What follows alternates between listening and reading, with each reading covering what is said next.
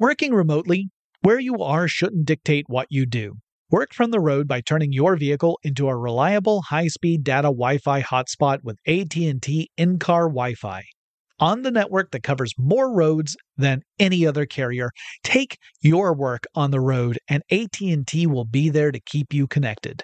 Connect up to 10 devices and stream conference calls, finish up that presentation, or answer last-minute emails. Why wait? Go to att.com slash in-car Wi-Fi today for free trial eligibility. Based on independent third-party data, number of devices varies by manufacturer. Always pay careful attention to the road and don't drive distracted. Wi-Fi hotspot intended for passenger use only when vehicle is in operation. Compatible device and vehicle required. From BBC Radio 4, Britain's biggest paranormal podcast is going on a road trip. I thought in that moment, oh my God, we've summoned something from this board. This is Uncanny USA. He says, Somebody's in the house, and I screamed. Listen to Uncanny USA wherever you get your BBC podcasts, if you dare.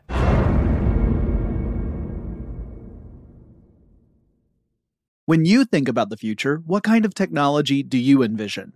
Whatever the future holds, artificial intelligence will undoubtedly be at the heart of it all.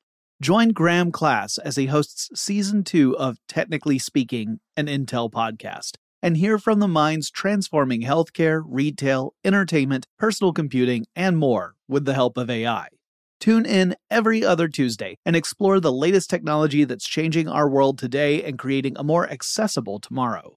Listen to Technically Speaking, an Intel podcast on the iHeartRadio app, Apple Podcasts, or wherever you get your podcasts.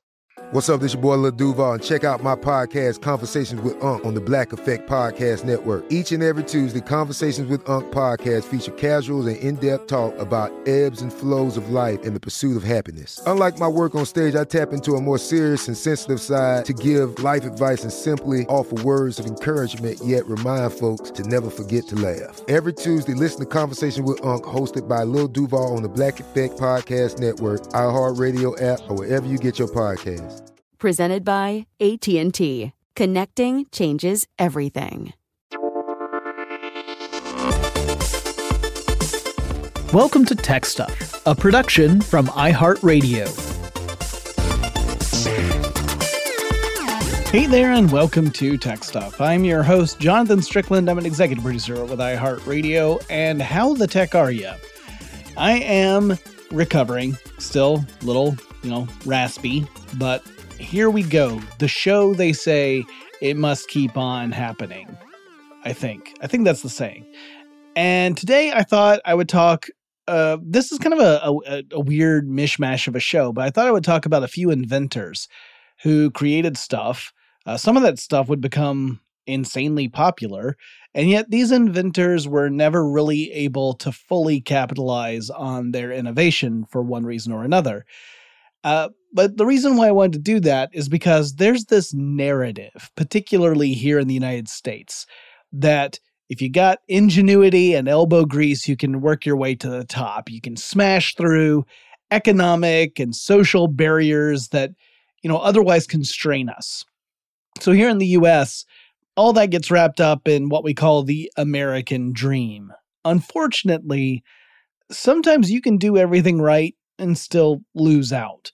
And so uh, we're going to talk about some of those cases. We're also going to talk a lot about patents. And I've talked about patents before, but let's go over it again, kind of as a reminder. To receive a patent is to get some authority's assurance that that authority recognizes you as the inventor of something. Typically, we're talking about a government office, some office that has been authorized by the government to do this, like the US Patent Office. So, to secure a patent, an inventor has to submit a patent application and also pay fees in order to have it considered. The application has to explain, at least in some detail, what the invention does and how it works. And that description needs to be at least somewhat specific. If you get really vague and general with your patent application, you're less likely to be granted a patent by the office. Because if you're not really describing how your invention works, then that creates this this huge bubble you can use to attack anyone who makes anything remotely similar to your invention, right? Like the whole idea of a patent is that it protects your idea, your invention. Uh, but if you are so vague with the way you word how your invention works, anyone who makes anything even remotely similar, you could argue is infringing on your patent when really the problem is you never explained how your invention works properly. Patent applications and patents themselves are a matter of public record, and that means anyone can pull up your patent and see how your invention works. Uh, you could do this right now. You go to the internet, go to a web page, uh, uh, a patent office web page, and start searching patents. You can read all you want. Uh, they get pretty technical and, and filled with like jargon and legalese, largely to kind of obfuscate what's happening.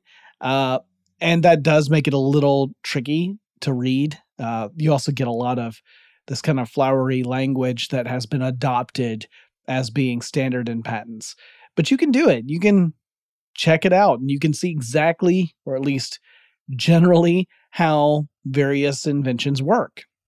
But uh, the patent also grants protection for the invention. So if you discover that some ne'er do well out there has been copying your invention, you can take that person or, you know, entity to court. And you could say, you know, they sue them for patent infringement. If you can prove that they were using your patented approach without first getting your permission to do it, then you can frequently get some decent damages out of them and shut their illegal operations down. Uh, often these end up going to settlement before it goes all the way through the court system. Uh, court cases are expensive, and if a company is already kind of feeling like they're not going to win out on a on a case, they might choose to settle rather than draw things out, pay the high price of legal fees on top of whatever damages they end up getting thrown their way as well. Now, we're going to get back to this idea about uh, you know permissions and patents and licensing and all that kind of stuff because I am oversimplifying here. Now, patents have a shelf life, and here in the United States, a utility patent has 20 years. Uh, there is an asterisk here, however. In order to have the full protection of a patent, then the applicant has to pay occasional fees in order for the patent to be enforceable. So it's really a maximum of 20 years, but that maximum is determined by whether or not the applicant has actually continued to pay uh, those those uh, regular fees. So after 20 years, a patent expires, and anyone can make use of that patented technology however they like. Uh, folks can copy your invention, and it's totally legal. They can make their own version of whatever invention you created. However, you know the thought is after 20 years, whatever the technology is, is going to be so out of date, then at that point you will have moved on to other stuff. Meanwhile, some folks might get inspired by your old patented invention, and they might use that as a springboard to create something entirely new. So, in other words, patents have an expiration date both because governments want to strike a balance between protecting inventions and inventors as well as encouraging innovation. That's always like the other side of the coin, right? The idea of protecting ideas can often come at the cost of innovation. If someone else sees an idea someone had and thinks, that's great, I know how to make it better, but they're prevented from making it better because there's a patent in the way, that could be a problem. Now, there's also an alternative to patenting your invention, and that's, you know, just trying to keep it secret, keep it safe but that runs a pretty big risk. Uh, if someone figures out how you did whatever it was your invention does, and then they copy you, and you don't have a patent, well, it's going to be a lot harder for you to stop them from doing that and seeking out damages. Uh, if you're super careful and secretive, and your invention is not easy to reverse engineer, well, you might be able to dominate the market. But if someone does reverse engineer your work, you know, that is, if they see what your invention does and then they work backward to figure out how the invention does it, well, you could be opening yourself up to unexpected competition. Now, I should add that lots of folks will reverse engineer patented inventions even eh, with the patent being publicly available. Uh, so, a, a patent is supposed to explain how an invention works, and it's supposed to be specific enough so that it can be an enforceable patent. But that's still not quite the same thing as like having an instruction manual on how to build the darn thing or a manual explaining how it actually works in practice. So sometimes you'll have competitors who will take a product that someone else made and they will reverse engineer that patented device.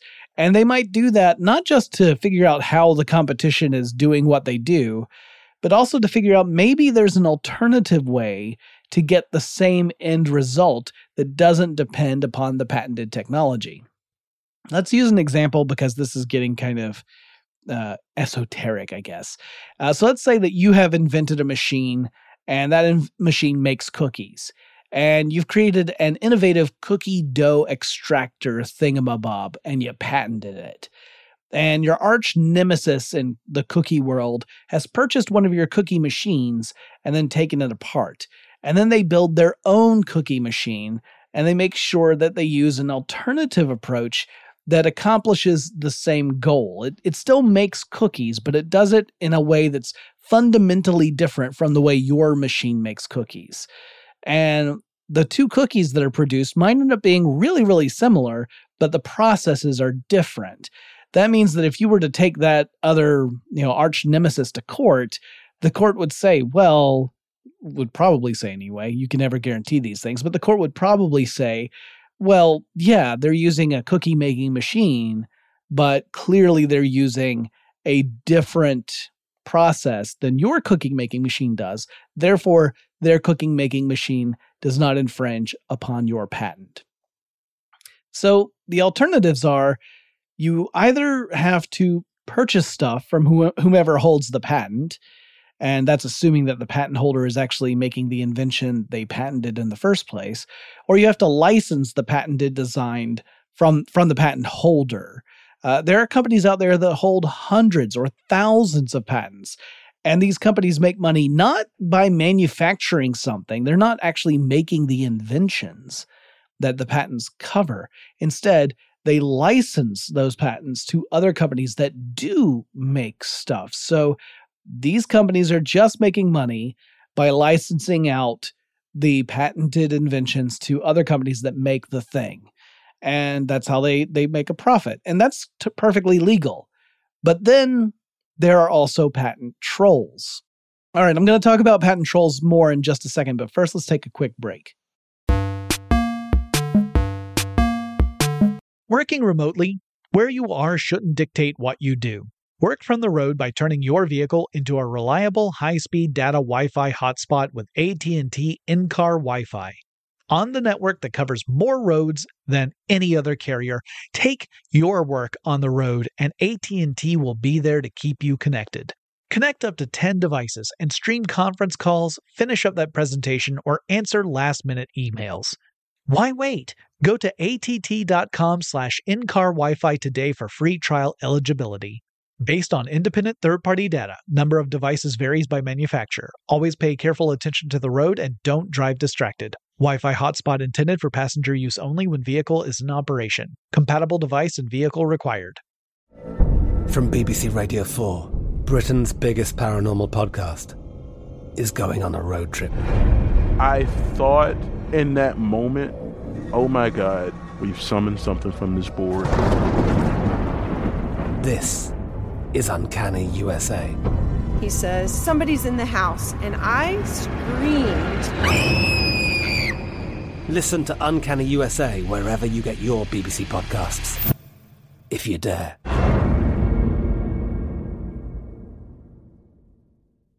Today, I'm going to give you some straightforward advice on how to deal with naughty kids. How about instead of timeouts, time ins? Time for you to start paying some bills.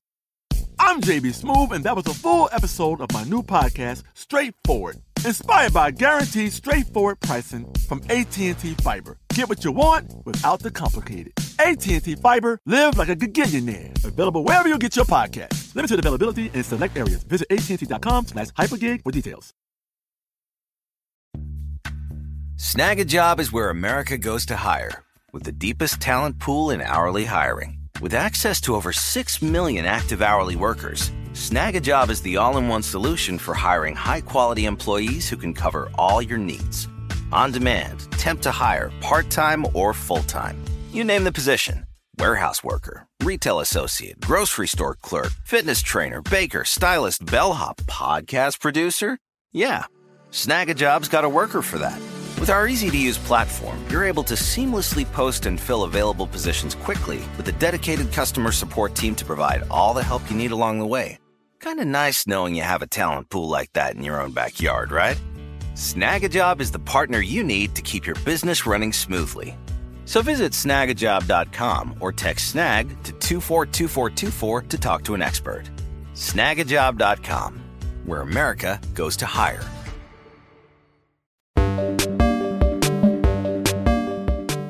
Okay, before the break, I mentioned patent trolls, and I've done episodes about these as well, but it's important for us to remember what a patent troll is. Uh, that is a person or an entity that holds one or more patents and doesn't make any use of it other than as kind of a weapon.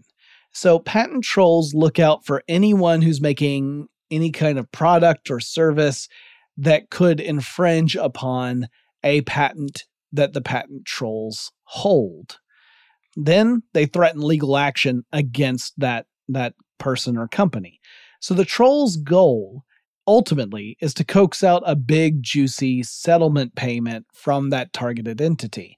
The troll has no intent on making use of the patent, nor is it necessarily even licensing out the patent. It's just lying in wait it's like a trap that's been set.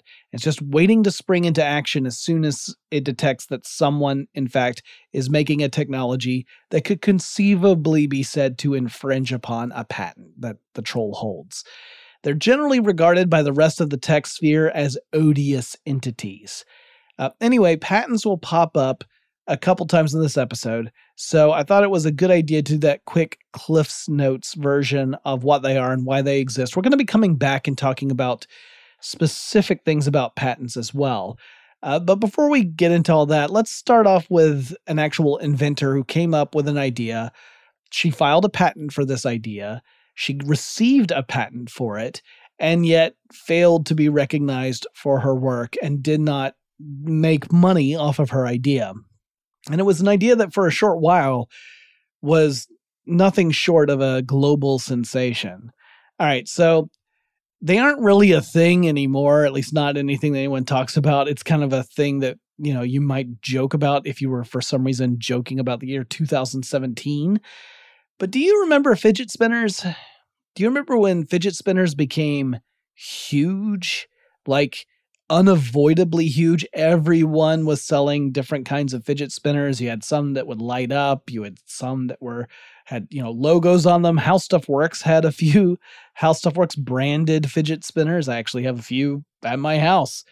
Uh, the toys, in case you're not familiar with fidget spinners, and it just means that you weren't awake during 2017 if that's the case, but the toys have a ball bearing in the center of them and around the ball bearing is a, a, kind of a lobed structure. And typically you had like three lobes surrounding the ball bearing.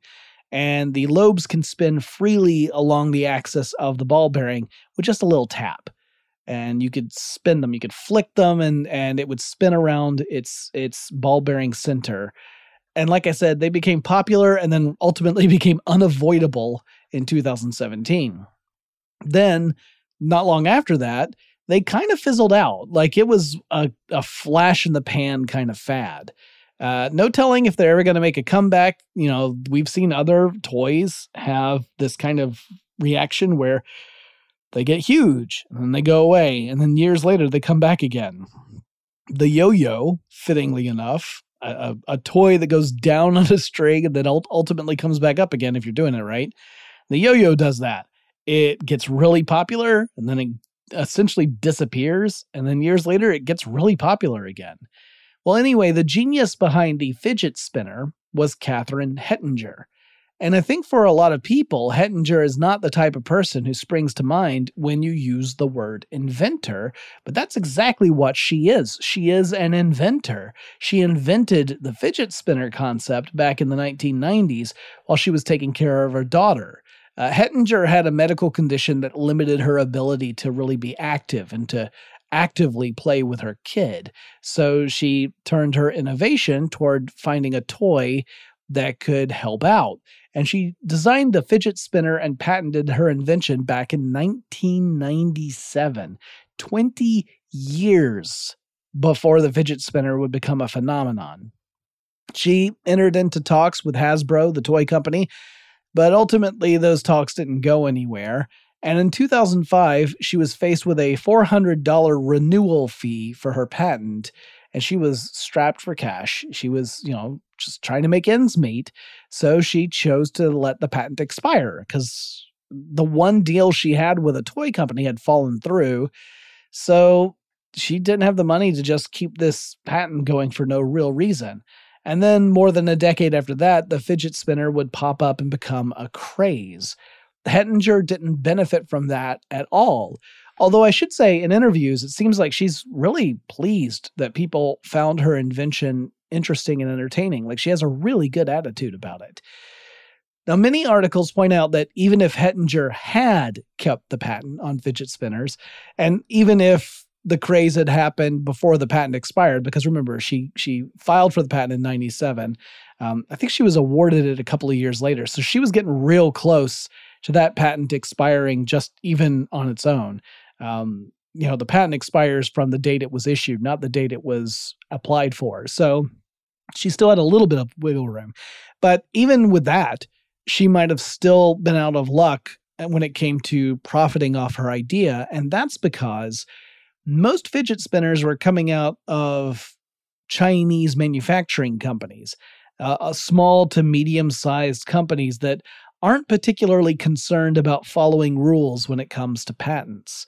Uh, the fidget spinner is such a relatively simple design and it's so inexpensive to manufacture that it represented a very low bar to meet in order to get in on the craze. Like if you saw that these were starting to get popular, then it didn't it didn't require much for you to start making them yourself if you had the manufacturing capabilities.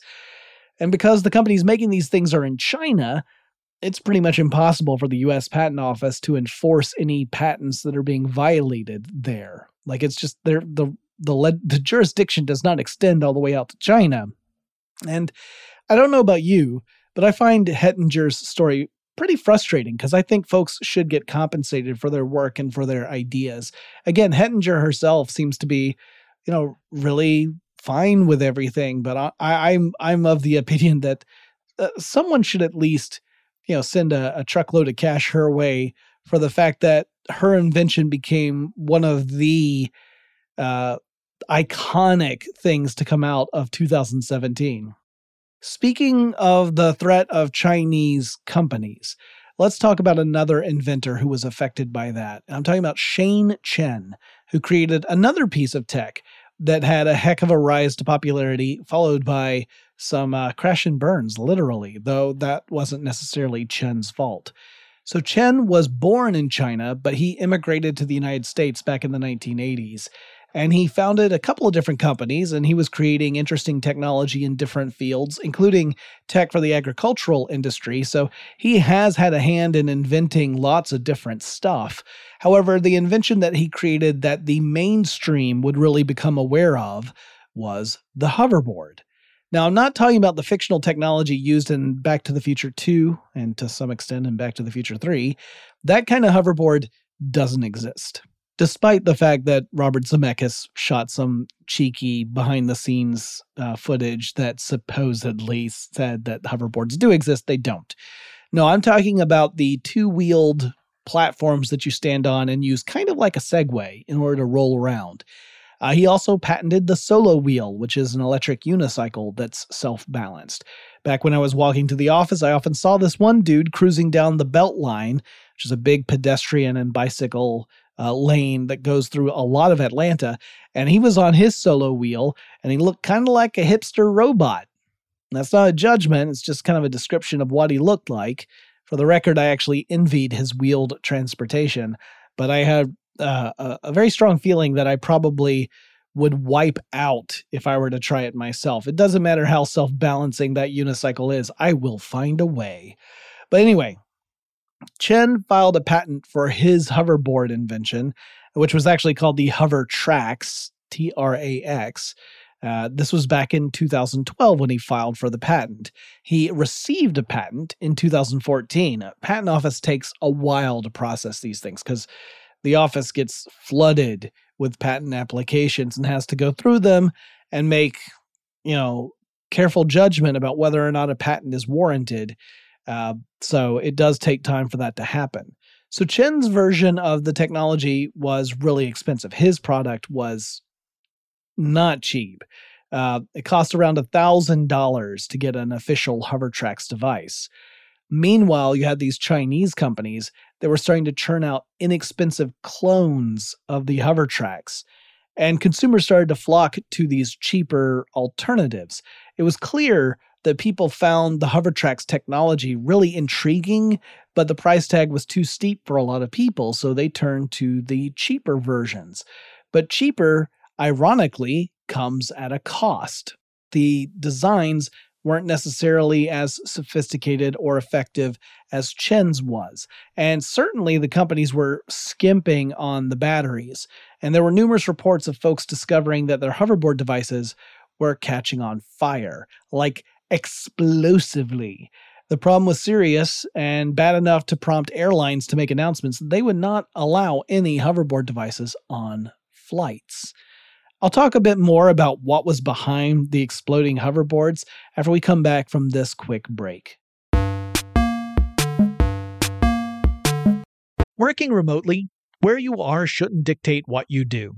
Work from the road by turning your vehicle into a reliable high-speed data Wi-Fi hotspot with AT&T in-car Wi-Fi on the network that covers more roads than any other carrier. Take your work on the road and AT&T will be there to keep you connected. Connect up to 10 devices and stream conference calls, finish up that presentation or answer last-minute emails. Why wait? Go to att.com slash in-car Wi-Fi today for free trial eligibility. Based on independent third party data, number of devices varies by manufacturer. Always pay careful attention to the road and don't drive distracted. Wi Fi hotspot intended for passenger use only when vehicle is in operation. Compatible device and vehicle required. I'm Katya Adler, host of The Global Story. Over the last 25 years, I've covered conflicts in the Middle East, political and economic crises in Europe, drug cartels in Mexico. Now I'm covering the stories behind the news all over the world in conversation with those who break it. Join me Monday to Friday to find out what's happening, why, and what it all means. Follow the global story from the BBC wherever you listen to podcasts. Today I'm going to give you some straightforward advice on how to deal with naughty kids. How about instead of timeouts, time ins? Time for you to start paying some bills.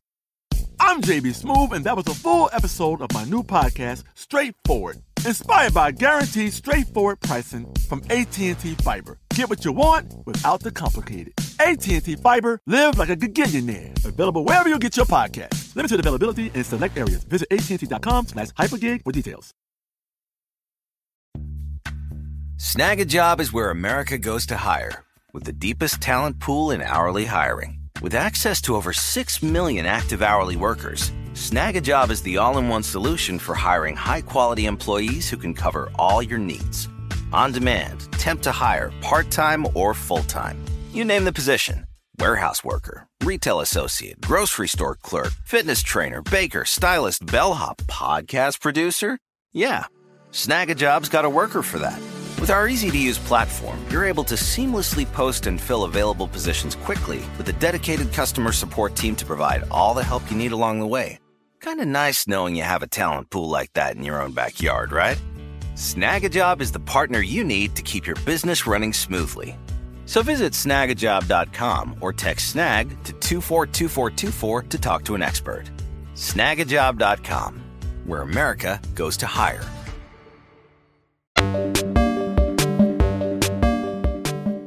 Okay, so why hoverboards explode, maybe?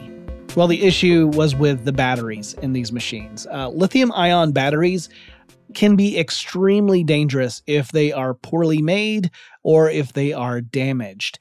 Uh, if the various layers inside the battery are made to come into direct contact with one another, then it forms a direct path called a short circuit. Now, normally, the electrons that these batteries generate would have to flow out of the negative terminal of the battery into a circuit. They would then do work along the way of the circuit, and ultimately they would re enter the battery through the positive terminal. But if you were to compress or pierce the battery and cause layers to come into contact to each other, uh, then it creates a shortcut for the electrons. It creates a short circuit. Electrons would flow freely from negative to positive as fast a rate as it could possibly do, as, as was physically possible. And the battery would start to heat up and heat up and heat up, and eventually it would get hot enough to combust which could in fact be explosive because the materials inside the battery and the fact that they're under incredible pressure. Um, we've seen these issues with other technologies too, like smartphones, right? We've seen where a poorly made batch of batteries have led to massive fires and recalls and and agencies and uh, and organizations like airlines having to respond to it because they represented really massive danger. So, so Chen's business, remember Chen was the guy who created the Hovertrax that kind of spawned all this. His business was undercut by these Chinese companies, and the technology itself got a bad name, mostly due to these cheaper devices that were catching on fire. And it's a real shame because Chen's versions would likely have come down in cost over time, as early adopters would help fund improvements in manufacturing and sourcing. And then folks would actually have access to a more affordable hoverboard that, you know, would be less likely to explode because it wasn't being rushed out of uh, a manufacturing center in China. Now, sometimes inventors choose not to patent something, either because they are jealously guarding their trade secrets and they don't want to let those out, because again, patents are public, or because they actually want people to go out and make the invention. In other words, they don't want to patent it because they don't believe that the invention belongs to them. Or sometimes they don't try to file a patent because they figure their chances of getting a patent are slim for whatever reason. For example, let's talk about Jonas Salk, the doctor who came up with the polio vaccine. Often he is lauded as someone who generously gave the the invention of a vaccine for polio to the world in an effort to make the world a better place. Polio was a global problem, and Salk's vaccine made it possible to all but eradicate the disease. Now, typically, we think Salk's decision not to patent his vaccine was done as an altruistic choice, that he wanted uh, to help the world and he didn't feel it was morally right to patent something and then make people pay for the privilege of not dying of polio. Now, in fact, the Salk Institute actually considered filing a patent for the vaccine. It's just that the Institute figured that the patent would be denied on the basis of prior art. So I should probably explain what that is really quickly. Prior art means that the invention you're describing already exists. So I couldn't patent a flathead screwdriver because flathead screwdrivers already exist. That is an existing invention. I can't claim it as my idea. It predates my life, not just my application. But if I came up with a crazy new screwdriver invention, I could be able to patent that but my application would likely reference all the inventions that came before it that inspired or influenced my creation. Like that's typically uh, a good tack is that you acknowledge inventions that came before that resemble or affect your own invention. So, prior art is a way to prevent someone from trying to cash in on an idea that already exists. Uh, so, one patent lawsuit in which prior art played a big role was when a company called Personal Audio LLC was pursuing lawsuits against various podcasts and podcast networks, including How Stuff Works back in the day. And the company was claiming that it held a patent on the distribution of online serialized audio content, aka what we would call podcasts. So, in various lawsuits, defendants attempted to show that there existed examples of such serialized audio content before Personal Audio LLC's patent application. And that would be an example of prior art. If you said, no, wait, people were doing this already before you tried to patent it, then you can't claim that you invented it because it existed before you you were even filing a patent for it. So you didn't invent it. It, it existed already. So that prior art was actually enough for courts to consider the associated patents invalid. Uh, they could not be a valid patent because the invention had already existed by the time of the filing.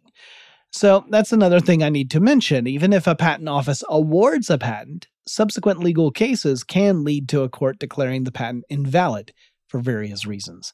Uh, one wicked famous example of that in tech history was the patent for radio. So initially, Nikola Tesla received patents relating to radio technology, but then these would be rescinded and the patent office would award patents to Tesla's rival, Marconi. And the story goes that Marconi's influential, uh, so in other words, wealthy and well connected family, had, had a lot to do with that decision, that they were able to kind of grease the wheels and get the patent office to reverse its decision and give the, uh, the patents to Marconi instead of Tesla. Now, many years later, in fact, six months after Tesla had died and six years after Marconi had died, the US Supreme Court would rule that Marconi's patents were invalid and that credit should, in fact, revert to Tesla, which, you know, a little late there, everyone's dead. Also, that story gets way more complicated. It sounds like, oh, the Supreme Court wanted to address an injustice. No, that's that's not really what that was about. There were other elements at play here, elements like politics and war factoring into the decision to file legal cases and reverse decisions.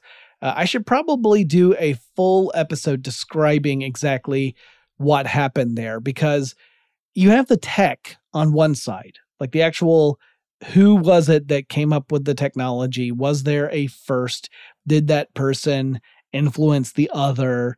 Like, would it have been possible for them to both independently come to that invention and there was no cross contamination?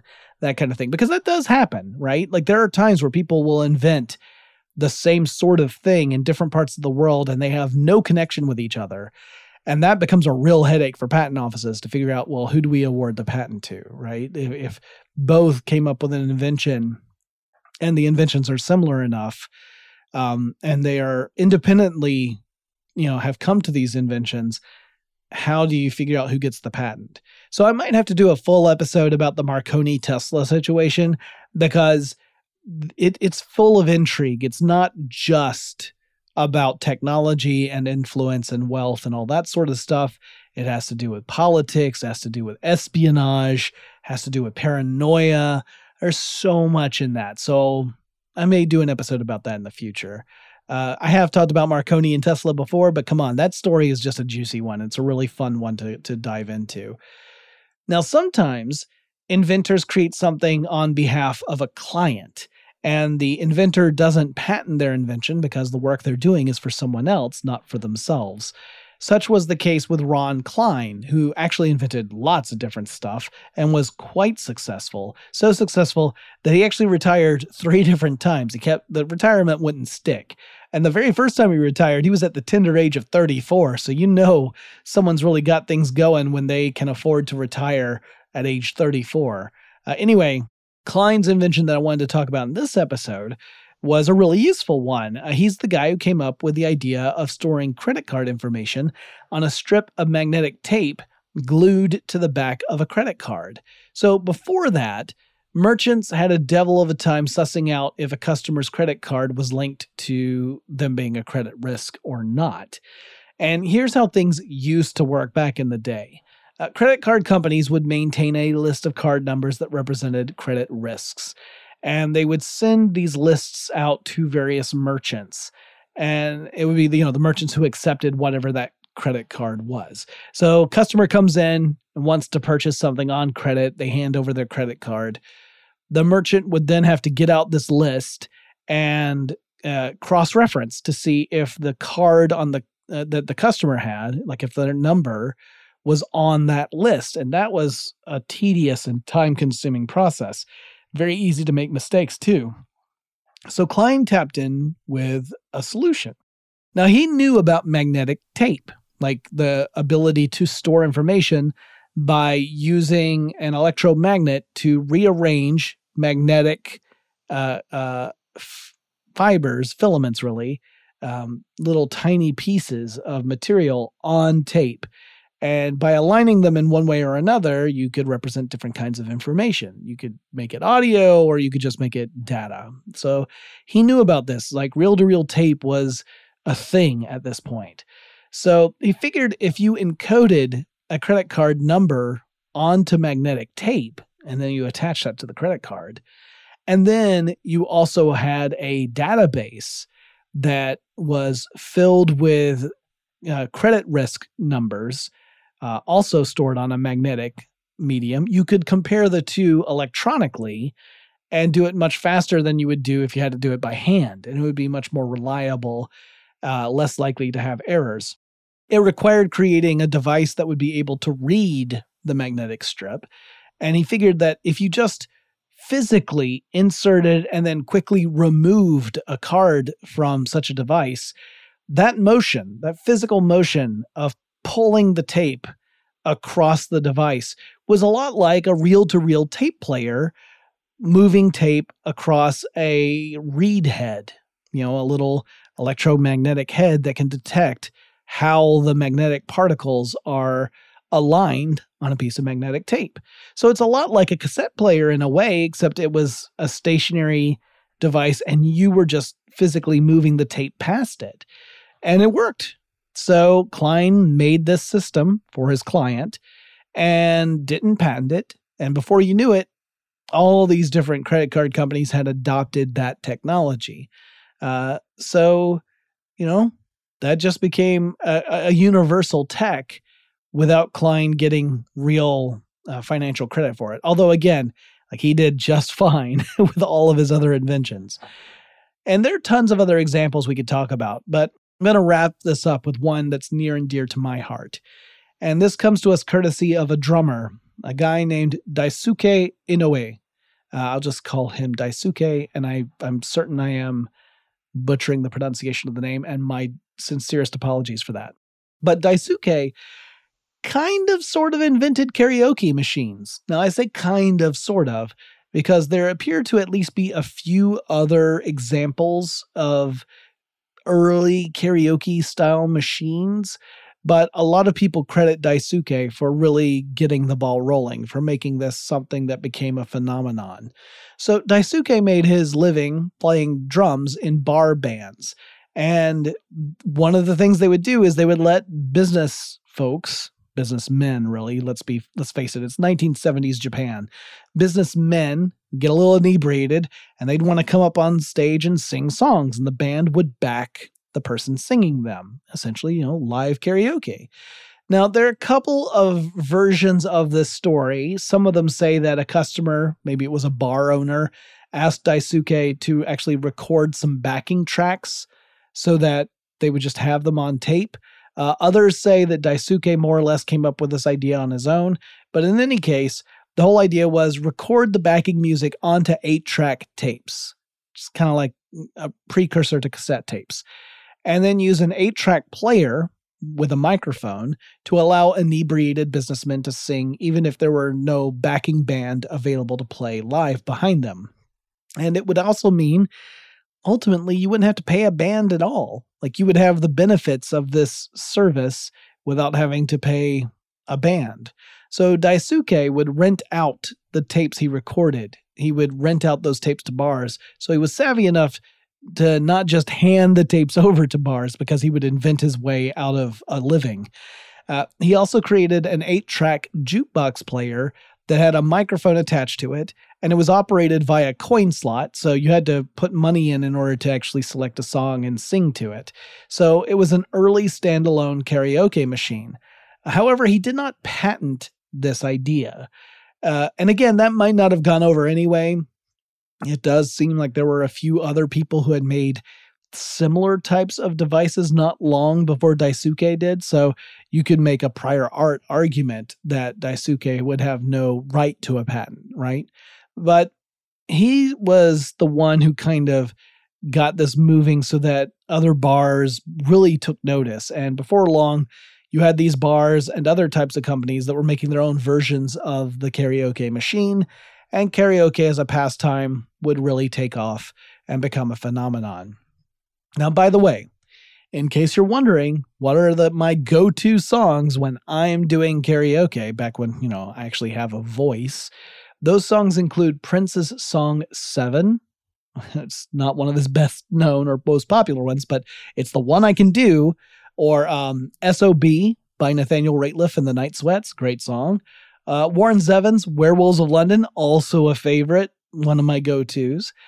Uh, uh, so if you ever sing karaoke with me, chances are you're going to hear me do at least one of those. Now, like I said, this was really just a very tiny list of some of the people who invented things but didn't become filthy, stinking rich off those inventions. There are, of course, plenty of other stories that we could talk about. Uh, we could even talk about cases in which someone, like a business owner, insisted on having their name appended to every patent application even if the business owner had no direct hand in that invention. That's something that has been part of the tech industry for more than a century. Edison did it all the time. Steve Jobs did it all the time. You know, it's not an uncommon thing to see where you get someone who is essentially the money, you know, or the leader, uh, making sure that their name is on the patent, even if they had no direct, you know, impact on the development of the technology or the invention. However, I feel we can leave all that off for now. If you have suggestions for topics I should cover in future episodes of Tech Stuff, uh, there are a couple different ways you can reach out to me. One way is you can go download the iHeartRadio app, which is free, and you can navigate over to the Tech Stuff section. You can use the little microphone icon to record a voice message up to 30 seconds for me. Uh, you can do that either just on the tech stuff general page, or you can go into specific episodes and leave a, a message on a specific episode if you want to comment on something that I've said. And uh, if you let me know that I can use the audio, maybe I'll use the audio in a future episode. Just let me know when you do that because I'm all about opt in, not opt out. The other way to reach out to me, of course, is on Twitter. The handle for the show is TechStuffHSW. I hope all of you are well uh, I'm I'm getting there, feeling a whole lot better than I was last week. Thanks again to everyone who kind of reached out and was concerned. I really appreciate it. And I'll talk to you again really soon.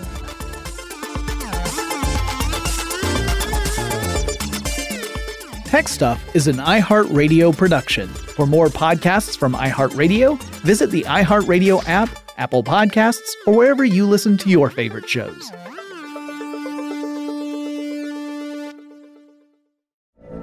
From BBC Radio 4, Britain's biggest paranormal podcast is going on a road trip. I thought in that moment, oh my God, we've summoned something from this board. This is Uncanny USA. He says, Somebody's in the house, and I screamed. Listen to Uncanny USA wherever you get your BBC podcasts, if you dare.